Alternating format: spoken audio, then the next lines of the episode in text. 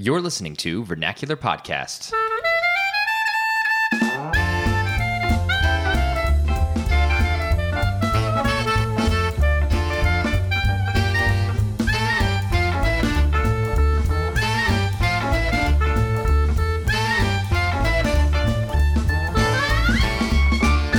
Welcome to episode six of Vernacular Podcast, where we are talking to Anne, who is a journalist based in Houston, Texas. Before we get to our conversation with Anne, however, we want to encourage you, our listeners, to head to iTunes and give us a podcast review. Even if it's one star, we still appreciate the feedback, and it helps us drive publicity on or for the show if our listeners give us ratings on the iTunes store. So please do that, especially if you're listening to the podcast through iTunes. It would make things a lot easier for us.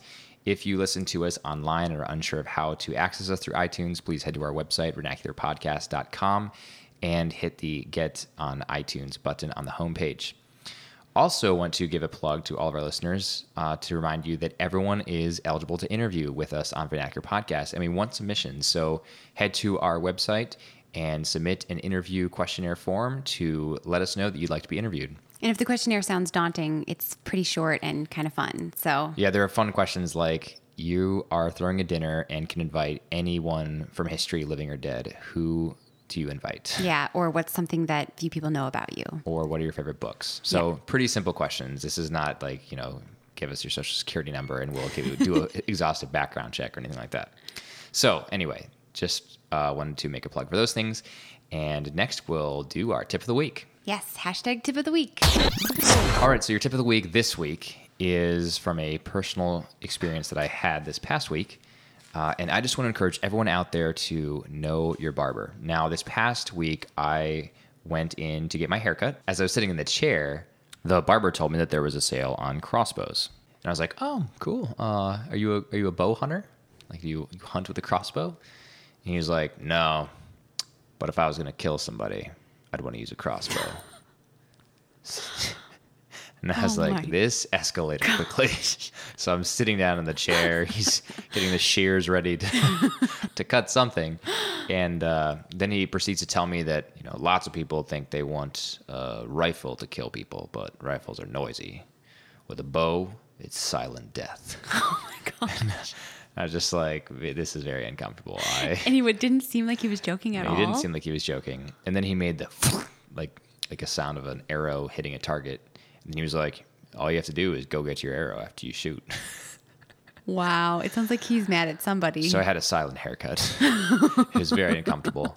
So uh, I'll just leave you with that. Know your barber. Fortunately, I'm alive. I came home to Sally and our daughter that day, and told me that story. but it made me very uncomfortable, and I will not be getting a haircut from that barber again. And more specifically, know that your barber is not a serial killer. Yes, that's very important as well. know that your barber is not a serial killer. If we can sum up this tip of the week in one sentence, that's what it is. all right, well, now on to Anne.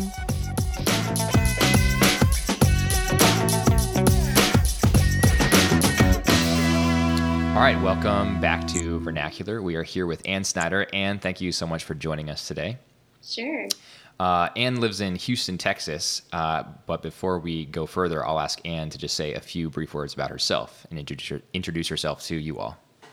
Sure. So, very happy to be here. Um, okay, so I am um, kind of in a hybrid role right now. I am I come from a journalism background and have come here with like a specific interest in studying like all the shifting demographics that Houston in particular has in spades, but kind of um, I think at least represents where the country at large is going to be in 20 years, and just looking at dynamics between different ethnic enclaves and assimilation patterns um, of various immigrant groups. Um, so, kind of like where uh, immigrant communities meet class divide, meet sort of the values, moral and religious values, swimming amidst it all is sort of my the nub of my interest, and I was basically given a grant to write about that and freelance some of that material um, by a foundation here. It's, it happens to be an ecumenical Christian foundation, although they're interested in me writing for secular mainstream um, outlets I am right now staring over treetops that are shaken of all their water that was uh, drenched the city a week ago. Um, but I am not a native Texan. I've lived in Houston for a year and a half, almost exactly, um, and then kind of am a mixed mutt of DC and Boston and Chicago for college and overseas as a kid. So um, Houston has actually been very fun because while it's sort of going into the heartland of the U.S., it's also it's become such a diverse city that when I first got here, I was like, oh, this is like my life in a city. so, um, yeah. Nice. Well, thank you. Sure. Well, our faithful listeners will know that the first segment we do is normally the current events segment where we talk about something that's recently happened in the news. But given Anne's experience as a journalist, we thought that we'd do something a little bit different today. Instead of talking about a singular topic in the news of late, we would actually share some of our favorite pieces of good, good journalism that we've seen over the past 12 months or so. So I'll kick it off by asking Sally uh, what pieces you've seen, Sally. Okay. So um, this might only be interesting to me because I wrote my dissertation on this topic. But last summer, um, when there was a lot of hubbub over surrogacy issues overseas in Thailand specifically, there the New York Times put together this series on surrogacy, which I thought was really well done. It was um, they just covered a lot of the different angles of the issue um, from a very unbiased perspective. And so just just explain what surrogacy is briefly. Oh, sure. That's just when um, a single person or a couple contract with a woman to have a baby. And commercial surrogacy is what these this series was about, which is where they actually pay the woman to carry the baby for them. And um, the the series of articles talked about surrogacy in America, surrogacy overseas, um, surrogacy that is legal and illegal. So I just thought that was a really interesting series. Yeah, it sounds really interesting.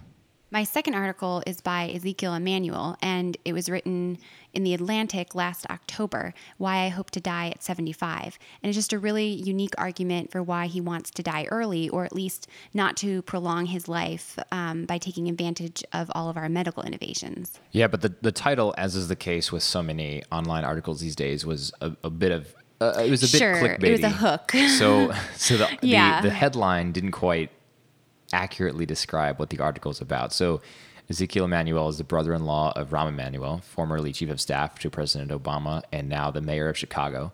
And Ezekiel, his brother, is a very well-known uh, professor of uh, medicine at Penn. Does a lot of work in public health policy. Uh, I think fashioned large parts of the Affordable Care Act, though um, don't quote me on that. But Emanuel's argument here is not that he actually wants to die at 75, but rather, well, there, there are several facets to this argument. One is is this the policy cost of keeping people alive when certain uh, certain uh, medicines could be purchased for younger people at the same price, and so Emanuel is saying in part, you know, don't spend the money on me when you can spend it on other people, which is noble.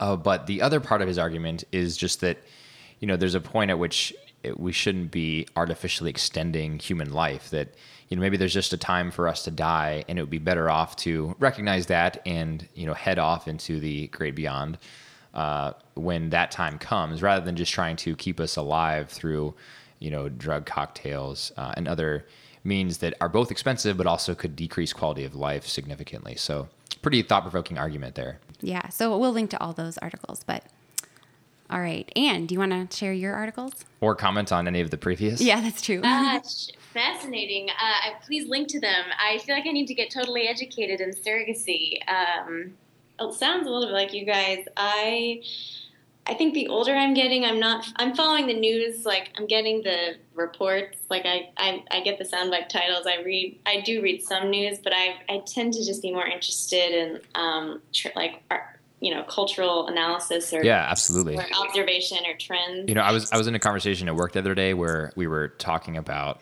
um, basically our favorite cable news uh, TV shows, and I had nothing to contribute to the conversation because we don't have cable. Because I mean, I, I have no I have no desire to listen to a bunch of talking heads on Fox or CNN or MSNBC talk about the issues of the day because I think it's not a medium that lends itself to good analysis. Um, and there are just better ways to spend my time. So all of my news is from reading or listening to radio. Well, and then or aside from the, the aside from the like skin deep analysis, all the information that you would gain from that you could get elsewhere. right. So, anyways, your question, uh, news piece. Uh, I so I um, loved this piece. It was actually in Time Magazine uh, probably five months ago. Joel Stein, and I, I don't actually remember the exact title. It may have just been called The Gig Economy or The Rise of the Freelance Economy. But I just thought it was like a very perceptive, kind of comprehensive but narrative look at um, just the rise of Uber and platforms like Airbnb and TaskRabbit and Kickstarter, and how on the one hand he kind of went through days and he like himself became I don't know if it was TaskRabbit, but he like he became one of these freelance people that get paid to like screw on a nail in your IKEA furniture because you can't figure out that part nice. of the instructions, or like very specific tasks that that a huge segment of the economy is you know is offering. And um, I just thought it was interesting on a, on a number of levels, in part because while not you know, there still may be, you know, a small, you know, a slender slice of people that are Uber drivers and that are taking that up as either their primary or extra source of income. There's a broader economy increasingly of people who are no longer working for institutions and are either working for themselves or, you know, obviously it's become very um, popular. The whole it, we're in an age of innovation, so people are all becoming, you know, they're, you know, entrepreneurship is a thing more people are willing to do. Um, and I just was like provoked, not so much because the author um, brought it up per se, but in in learning more about the day in the life of someone who's really you know working for themselves in a way that enables fluidity and flexibility in their schedules um, and if they rack up a certain star rating you know their their um, pay goes up. There's there was so much like the the note throughout the piece was all around like their independence but also their isolation Huh, that sounds really interesting. Um, so that was fun, and then the other one actually, I'm gonna I'm gonna show my um, overloaded memory right now, but it actually came out this week. There was a piece written on called "The End of Summer Vacation." Um, maybe I was attracted to it because I'm yearning for a vacation, but um, it was just talking about how no longer. I mean, it's just becoming rare and rarer. Even if you work for a company that gives you five weeks off, say, which you know supposedly millennials have have been clamoring for, you know, for the last 10 years. Um, people are a afraid. Post recession, there's just been a, a, a, very steep decline of people actually taking their requisite vacation days because they're afraid if they leave, they may lose their job. But also just with all the telecommuting, with the smartphones, you know, no one's actually taking time off, and this has really hurt productivity over the arc of years. As like employers look at what their output is and the sort of health, the overall health of their employees. And I, the most fascinating part of the piece was um, some CEO has decided to implement a policy wherein he, it's called a he he off he if you if you work for this company you take what's called a paid paid vacation, which is I think it was two weeks. You have to take two weeks straight, and you and you get paid an extra six thousand dollars on the promise that you disconnect from all of your devices. So wow. you totally go off grid. And you'll get paid extra cash, and obviously. So, anyways, and he's and supposedly it's working really well. And I was like, no, sure.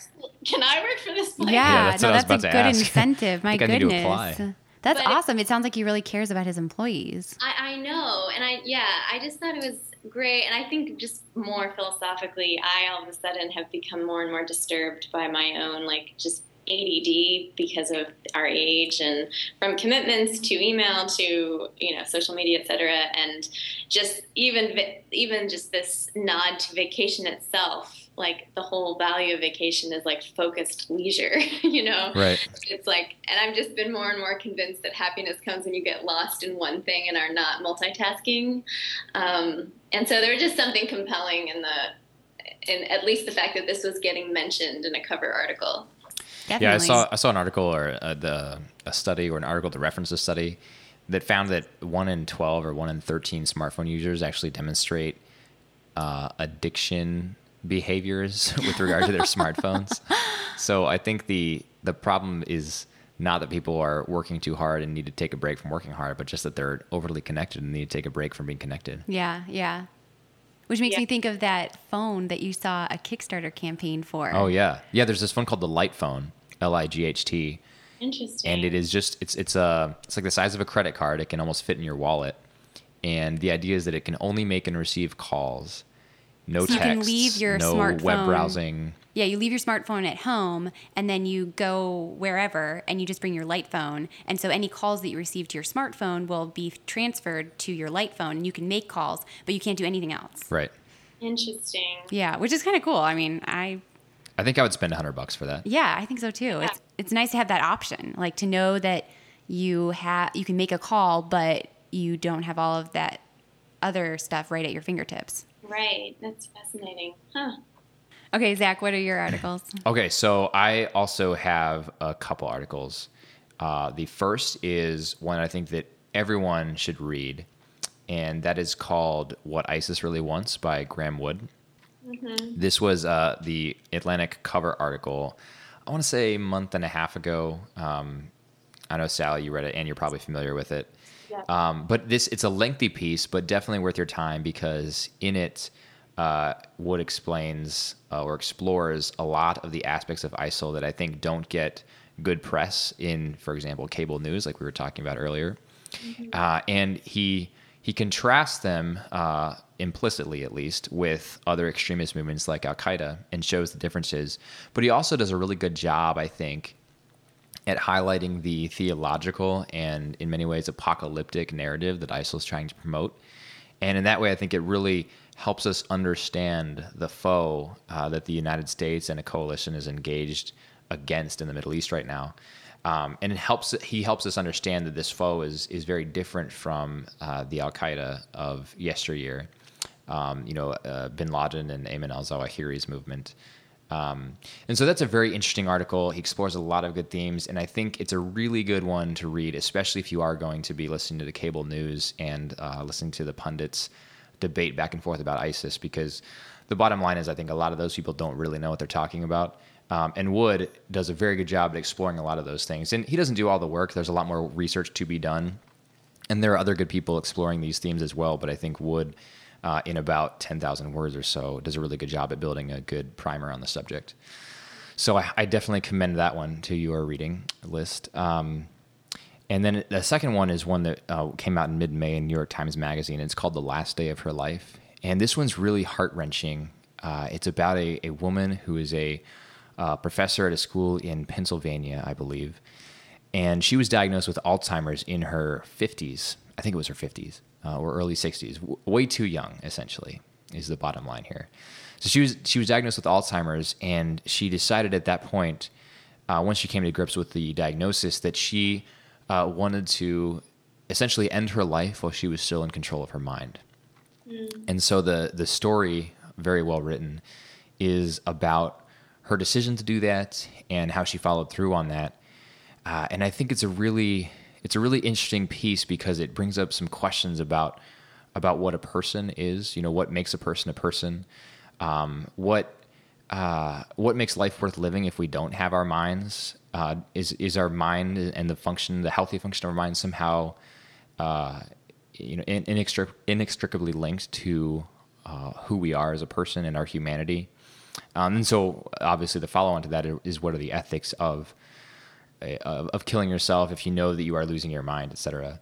Uh, my own position on the matter is that you know it's never justifiable to end your own life, but it was a very, um, I think, compassionately written and thought-provoking article, even for you know for someone like me who disagrees with the decision to end one's own life. Um, it, it did it did a lot, I think, to help me uh, empathize and understand those decisions, and so that was also a good read for those reasons. So and I rec- was not in first person. This was an this by Correct. Yeah, this is not in first person. This is written by a, a journalist who was who spent a lot of time uh, with the family. So, Wow. uh, but definitely an interesting article as well. So, and then while we're on the topic of good articles, another one to mention. And this is not recent. This is about from about two years ago. But this is one of the more fun pieces I've probably ever read. Uh, and just just from a pure fascination standpoint, it's called "Dear Leader Dreams of Sushi," and it uh, it appeared in GQ. Uh, and it's about a guy named Kenji Fujimoto, who for a long time he's a Japanese man, but for who for a long time was the uh, sushi chef for the late Kim Jong Il of North Korea. Uh, and so it's, it's a fascinating story uh, that has you know all the elements uh, that you would expect uh, in a story about a dictator or a dictator chef. So lots of lies and intrigue and. Um, Sounds like a movie. it- yeah, it's really fascinating. you should should be. definitely you should definitely check it out. Anne, Dear Leader Dreams of Sushi. Um, Great title. Oh yeah, God. yeah, it is, it is perfect. so that's just, I mean, the Hermit Kingdom is such a fascinating place. I have a mini obsession with it. Last summer, Sally knows. well, she definitely knows because I did this all the time. I went on like a three week spree where I would just watch North Korea documentaries every night. Are you serious? yeah, uh, it's it's You just like, oh, let's hang out. Oh, what North Korea documentary is on available today? I can imagine you like trying to disguise the title. Now here I'm going to play the feminine um, stereotype card. Forgive me, but because my taste tends to sometimes go for you've got mail, I feel like I'm allowed to say this. You probably would disguise like the Netflix title. You would try to order the North Korean Netflix titles that sounded like the great new chick flick. right, Exactly. right. It's not what I was expecting. but in response to your articles, Zach, um, real quick on the um, the I did read that Long Atlantic ISIS ISIL piece by Wood. I thought it was um, fantastic, and in some ways a little late. I thought it was a little late to have that piece, but um, sure. but it was very well taken. And just one thing that I just like a broader point that was refreshing about it was, um, especially given the risk factor involved for, for Wood, I would think, was um, just the ability and the desire to get into another group's head, however crazy they may seem. Definitely. And I just think that's something I'm just noticing more and more that, especially as we head into, not to overdraw comparisons, but especially as we head into another political cycle. And um, I think just as I find myself in a very diverse city, uh, where in some ways it's a melting pot, in some ways it's it's not at all. Like just just the skill, and let, let alone all of our media feeds and how we are getting information. Just like sh- the sheer um, openness and desire to understand how someone else and another tribe is thinking. Um, it, it's like something that I feel like people talk about a lot as a high value, but we we are doing it really poorly these days. Um, and there was something very refreshing about Wood's approach in that piece, and obviously very needed. The, the stakes are high to understanding ISIS, like in its most crystallized form. But just as like a, the broader principle was um, was was unique and rare. I mean, that's what journalism should do all the time, but it doesn't. Right. Definitely. Yeah, I'm going to call it right now, right here. I think Graeme Wood's going to win the Pulitzer for that piece. Hmm. We'll see. Stay tuned. All See if that prediction comes true. Yeah, we'll see. Well, I think now we'll transition to our next segment.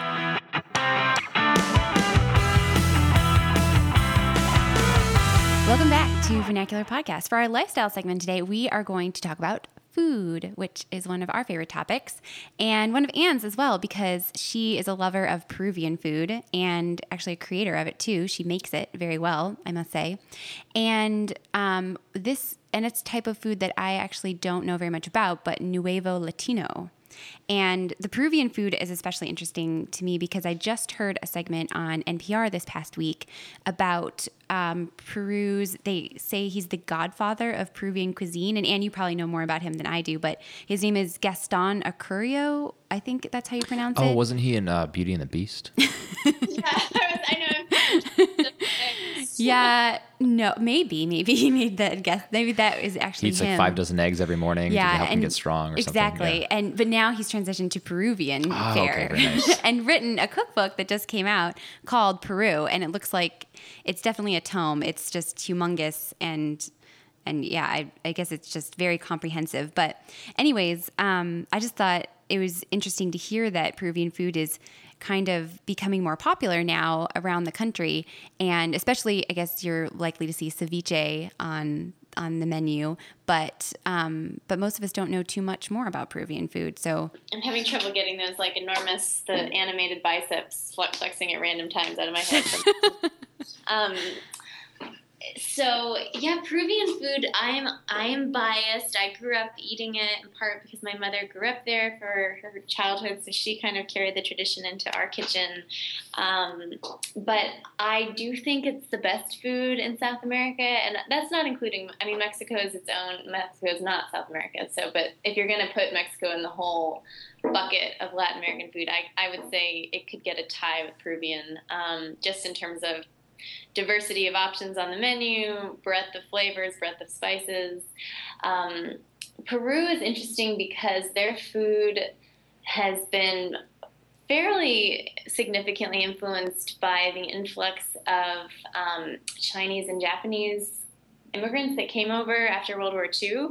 And so a lot of their, they have something very famous that a lot of Americans love, especially if they visit Lima, called lomo saltado, which is like a very um, steak, flat iron cut really sli- uh, thinly, put in a very hot pan with um, white wine, white vinegar, and cilantro, and um, tomatoes and red onions, and usually potatoes sliced thinly too, and um, some soy sauce. And it's just got it's got this like kind of Asian Latin fusion of flavors um, with, with, a very like a certain kind of Peruvian white rice, which is a cross between Indian and Chinese in terms wow. of its like um, texture. So it's just like it's. Uh, it, there's something about Peruvian food. It's just, it's like it's not all plantains, rice, and beans. I love those. I love those staples, but um, it just has, it uses a lot of cilantro, a lot of garlic, and then something that's specific to the Andes with pepper called ají. Ah, yeah. Gaston Acurio talked about that on NPR. Yeah. So, like, usually when you go into a Peruvian restaurant, you'll get a if it's a nice restaurant, they'll put it in a little shallow bowl. If it's more just like off the sidewalk type, you'll have almost like a, a ketchup or mustard bottle, but instead of ketchup and mustard, you'll have um, green ají or red ají or yellow ají, and it's just it's a very hot, spicy paste. Um, so is this completely unrelated to ahi tuna? Right. No, not related. Yeah, I think it's with okay. J. oh, okay. Very unrelated. but I wish. Actually, we should try combining those. Um, and you know, and you put it on everything. You put it on your potatoes. They'll have potato stuffed with ground beef, um, potatoes with a special like cheese sauce, and um, it's just fun. I think, like for me, I, I cannot divorce Peruvian food from the photographs of like Quechua girls and the beautiful, bright woven um, like capes they have, just and with next to llamas or llamas, as Americans would say, and a picture of Machu Picchu. There's sort of like there's just a sensibility to both the jungle side of Peru and the um, the mountainous region, which is sort of got a haunted feel to it, and you you kind of go back to the Incas, and there's just like a sensibility, and you hear flutes like El Condor Pasa. There's just like a a haunted but very warm and gracious sensibility to the Peruvian way, I guess, that infuses the flavors in the food, at least for me. Yeah, I I think that you yeah you've captured well just the diversity of flavor and, and as you said cuisines that go into just the Peruvian cuisine. Because um, again, in this segment that I was listening to, the chef was just saying that that Peruvian food is just a melting pot of all these different cultures put together. And um, and he said, I'm looking at the the transcript of of the interview, and he said, In every dish, sometimes you will find a smile of Africa and China and Spain at the same time. But when you taste it, you will recognize it as something different. This is Peruvian. And I just love that. I just thought that sounded great. And I didn't realize that when I've had Peruvian food in the, fat, in the past. And I guess just hearing that, I think that must be why I like it. No, that's great. And you mentioned um, Nuevo Latino, Latino, which I is sort of I don't, you know, it, it may have existed like New American. I mean, Nuevo Latino may have been a term that's been used for ten years. I don't know how long that's been, but it I am noticing that it's becoming more popular, and it would tend to be like nicer, say like between 20 and 35 dollars for an entree so like nicer restaurants. But i i do when i go to like no latino restaurants i find it's inspired by a lot of like peruvian okay. flavors. So i do still see peru as a base but then they'll often add you know they'll have to the it's funny that you guys are asking me this because in 36 minutes i will be going to a nuevo latino restaurant. Oh perfect. um, to try to persuade someone to move to houston. So that's my selling point.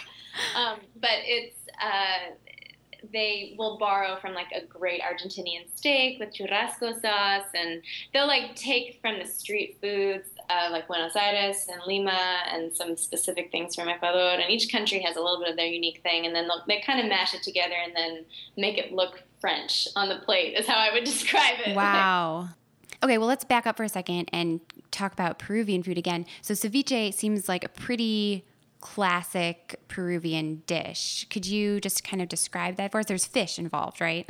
Yes, it is raw seafood, um, and I think you can use like different types of fish. Often it's like a very clean tilapia uh, type, but it's totally raw, not cooked, but it's like cured and marinated for a very long time in, or typically a long time in citrus juices like lemon, lime, occasionally orange, um, and then they'll put like peppers on it, or again that ají pepper from the Andes. Um, and then it's actually really famous for being paired with something called, um, it's like, oh my goodness, what's the name of it? I'm to blank, but it's like a, I actually think I made it Ketchup? for you once, Sally. It's a, no, a salad. no, it's an onion. It's like a raw onion salad where onions are just like soaked in lime juice and cilantro and ore- actually often oregano for like six hours and it like really takes the sting out of the onion but makes them sweet and and that's uh, it's So called it's combined together? salsa criolla that's what that's called yeah um, or did, I have that right Yes, that's salsa criolla and it's combined it's usually paired with the ceviche Okay. And then do you you put the ceviche on things? I feel like that's how I've eaten it. You put it on top of some meat. Is that You, um, not usually. You eat it with. You either eat it with um, like a really big, these really big corn kernels, um, or you eat it with these onions, or you'll eat it with like sweet potatoes or yam. But no, you Oh. don't usually. You don't pair the raw fish with another kind of meat typically. Okay. Okay. Yeah. Um, again, Gaston Acurio was saying in his that in his cookbook, I think there's like 25 different varieties of ceviche, or maybe not even that many, but but many many recipes that he's I guess curated from various sources. So Yeah. Cool. Well, I'm gonna have to check this guy out. I know. He sounds like the man. I think he is. I mean, he netted Bell, so Thank Um, you, Zach. Well, thanks, Anne. Thanks for weighing in on Peruvian food and, and Nuevo Latino and giving us a, a little sense of both of those cuisines. I'm just proud of how much I contributed to that conversation.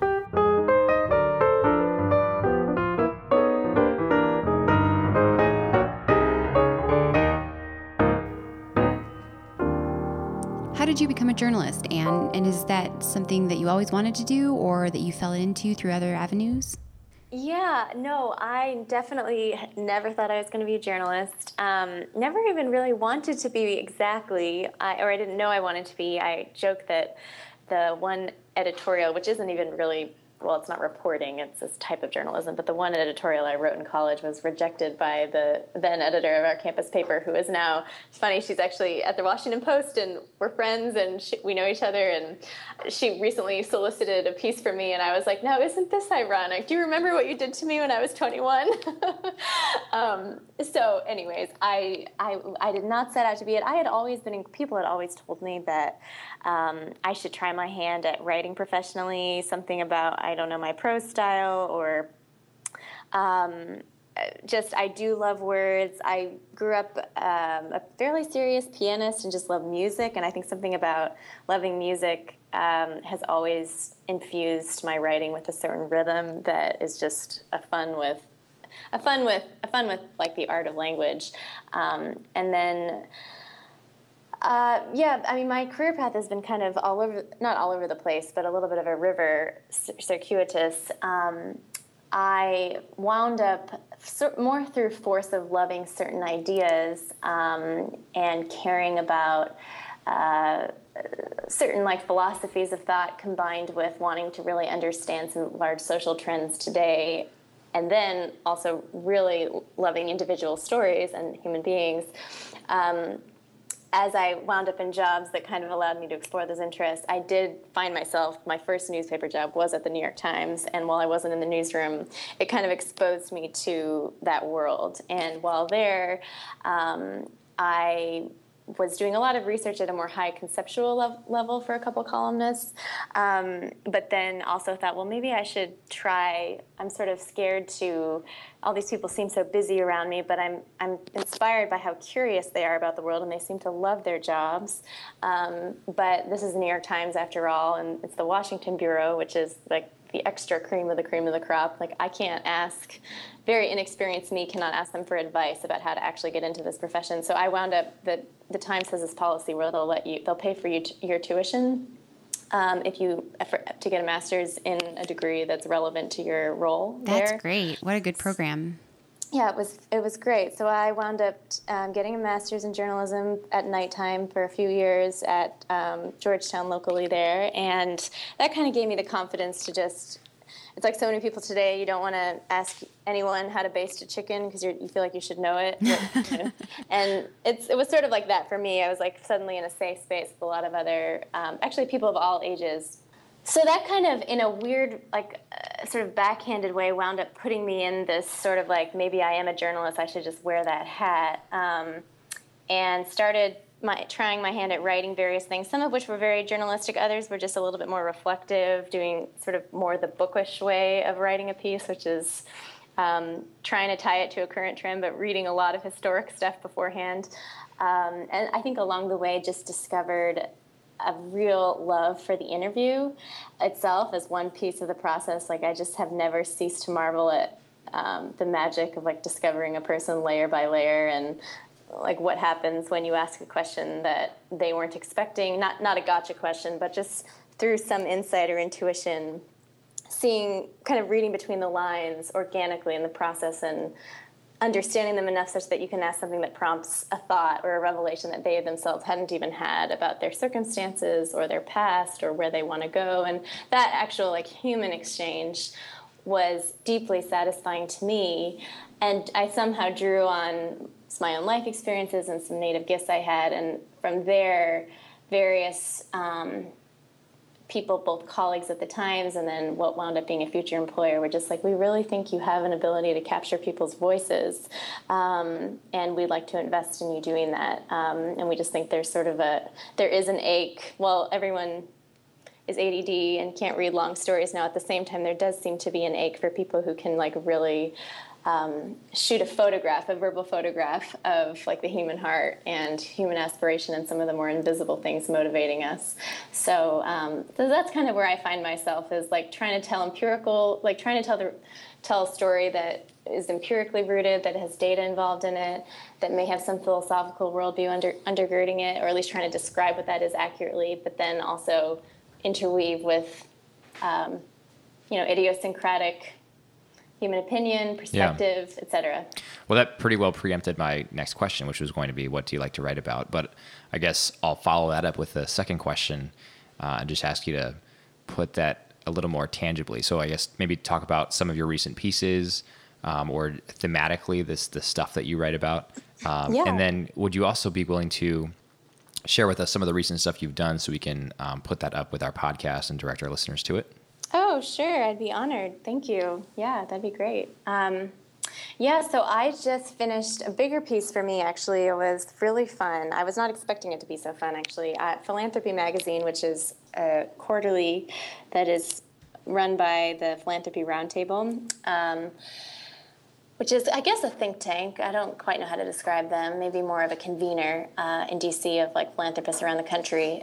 They asked me to write a piece on this new online university called University of the People. I guess it's been around six years. It was founded by this Israeli entrepreneur, Shai Reshef. There's a TED talk about it you can find. Um, it's called University of the People, and it's the first tuition free, accredited, nonprofit online university of its kind, and to, the only to have succeeded. And what's at first when I heard the name, I was like, "Oh, this sounds like Hillary Clinton's. Like it, it takes every, you know, it takes a village." I, I, don't know. I just wasn't like particularly interested in. I've never myself taken an online class, and I'm just such an in-person person that I was. I just haven't been that interested, even though I know this is like a major. This is a major development of our time, and I should know about you know MOOCs, and I should probably experiment with them. But this is a different model where they have really small classes and they're drawing, it's like 20 to 30 students in a class. They offer right now only two concentrations business administration and computer science. And they, um, their students are just extraordinarily unique. They're like, you almost would say they're like desperately motivated. So I like interviewed mostly over Skype, a few in person. I, I interviewed some undocumented um, immigrants in Houston, but it was largely I was like talking over video Skype with refugees in Syria and orphans in Rwanda and Wow. That's amazing. single Yeah. moms from Appalachia and a girl who had like gone into forty thousand dollars of debt because of medical issues at her community college in Washington State, had had to leave her home because it was sort of an abusive environment, and she just like gung ho picked herself up and Wow. found, found this found this program, and they're just like so refreshingly non entitled. They are like just. Um, they all have other, you know, they're all working full time. Um, and what was also interesting so the school is, is relatively new and the founders really trying among other things is really trying to show that there is a very cost effective way using um, open educational resources that are so available now like all the content is free but it's also curated they um, they've been able to attract like Harvard professors and Stanford professors and like great engineering textbook writers from Olin College and these very prestigious places to come and um, like really design a curriculum that will work online. Um, anyways, it's just like it's they he's he's just like gathered like a set of admirers around him from all over the world and presidents. He's like a, got a bunch. He's got like NYU's presidents. He's got the chancellor of Oxford. He's got some very interesting people that are all like part of his council of advisors who really believe in this as a way to kind of.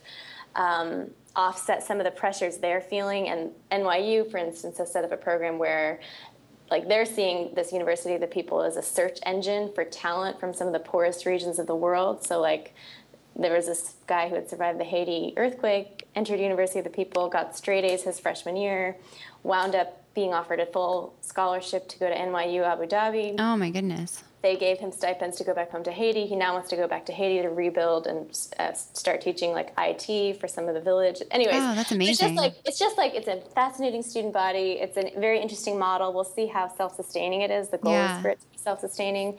Um, but I just think it's like I was just ex- I was I just got so like wrapped up in the personalities involved in this, and it was a hopeful. It was a way in which I became much more positive about technology, Yeah. not as the be all end all, but there is a way, if carefully constructed, that a it can really help people further their lives, but it can also like there is a sense in which it can provide, you know, not the kind of community you would have on your in your like a tightly knit neighborhood, but a certain kind of community if you have, you know, you're meeting your class is only 20 people every student is from somewhere else in the world you're getting to know their context that they're bringing into debates and it, and across time zones and um, so it was just it was really fun it was really fun but also like enabled me to like step back and try to understand the larger educational debate going on around escalating costs in higher ed and how you know the status signaling system it's become and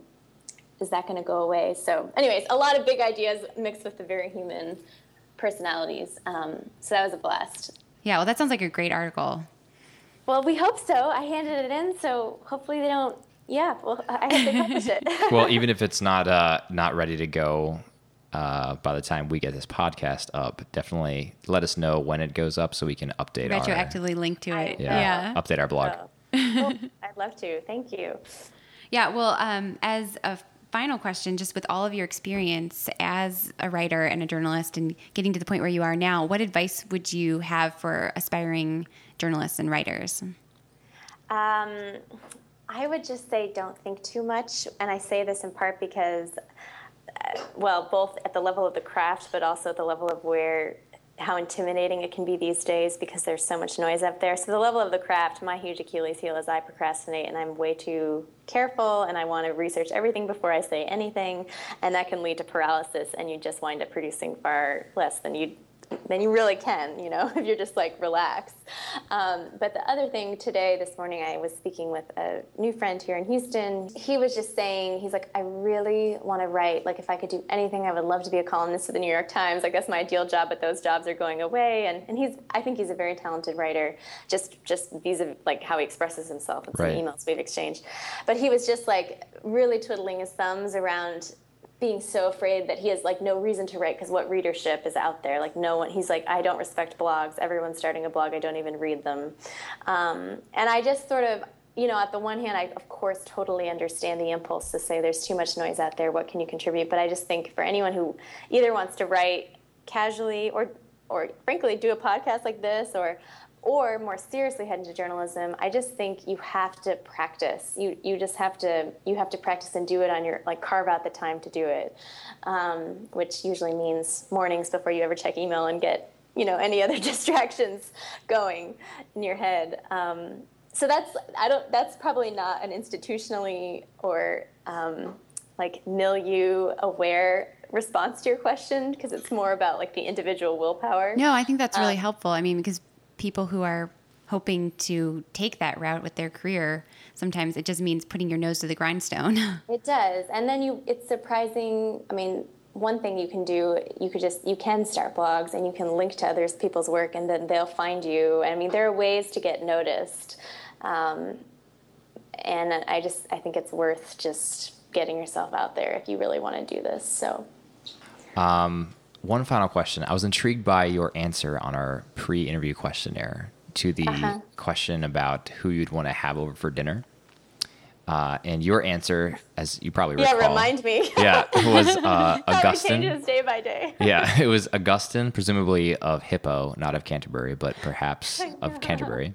Uh, Augustine and Jesus Christ and Christopher Hitchens. So I'm, I'm, I was wondering if you could just talk uh, briefly uh, before we close about why you think that combination would be interesting. Well, I was worried it almost might be cliche, but it just sort of it just came to me spur of the moment. And I guess all three of those because I never met Christopher Hitchens, but I know people who knew him fairly well. And just watching him what video I've seen of him, what I've heard of him, what I've read, I've always found him to have a little twinkle in his eye. And he's also very emotional and um, and yet very brilliant, very smart, obviously. And Augustine, when I read the Confessions, I see is like very emotional and very smart, and yet went through a conversion process. And um, Hitchens, and I think, you know, was sort of convinced he could never go through a conversion process from a religious standpoint. So I kind of wanted to have the two of them like twinkle at each other and argue crazily, hopefully over Peruvian food, which would really the whole night fiery. and then is Jesus the moderator? And uh, yeah, I'm sort of thinking Jesus is the moderator. um, but no, I guess I've always thought, and this is like you can't say this necessarily about any Christian, but you, I, I've always thought like if Hitchens just like walked into Jerusalem and there was Christ like in the middle, like he wouldn't he have to fall down? Like wouldn't he have to? Wouldn't he be softened? Um, and so I just I somehow thought to have someone who's who was seemed to be like Hitchens in a prior life, then went through a conversion and like still in a very passionate way, but like fought his way to be one of the leading church leaders of the time, with the originator of that church, then with someone who was I always found to be like practically. Um, practically Christian in his zeal and sympathies, while like intellectually seemingly so anti. Yeah, definitely. Uh, that's that's interesting. You're actually the first person to. yeah, it's not a cliche at the vernacular podcast, at least. yeah, you're the first person to have Jesus as someone you'd invite to dinner of our of our inter- interview questionnaires. So I thought that was interesting. But I'm wondering why no one has has done uh, like, like a combination of so, you know something like Jesus. Buddha and Muhammad, or Jesus, Buddha mm. and Confucius, or Buddha. Get all these Confucius, heads of and religions Muhammad. or- together. you know what I mean? That- Right. like that would be a fascinating dinner table conversation. yeah, yeah. No kidding. Yeah, sold out crowd, right? yeah, exactly. Well, speaking of dinner, we should probably let you get to your dinner. Yes, and Yeah. ditto to you. I wish you guys were eating ceviche, but pizza will have to do for now. Indeed.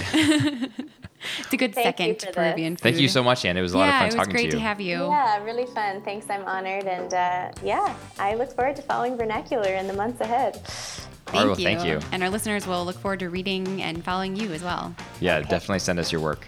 Okay, I will do. Thank All you right. both. Have a good night. You too. Bye. Bye bye.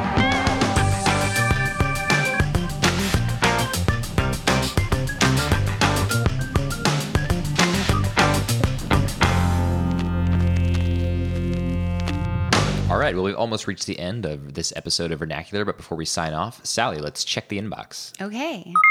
All right, we have an email from Caitlin.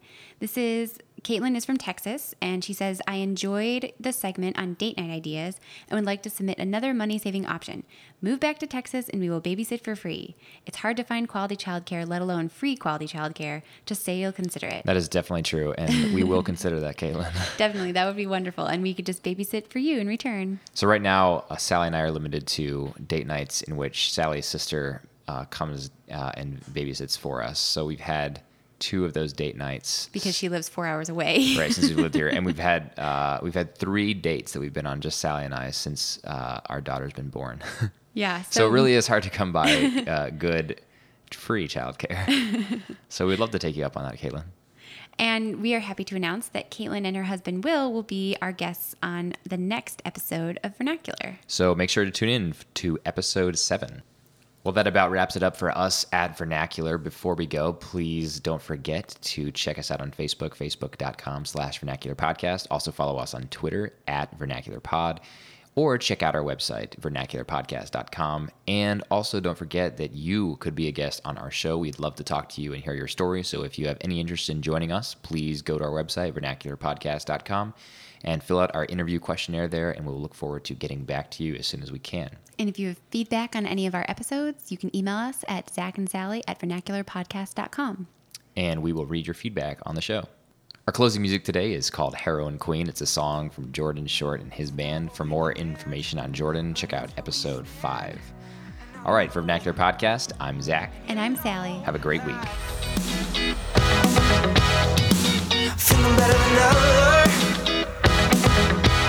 when I'm by your side. Think I'm better than ever when you're with me tonight.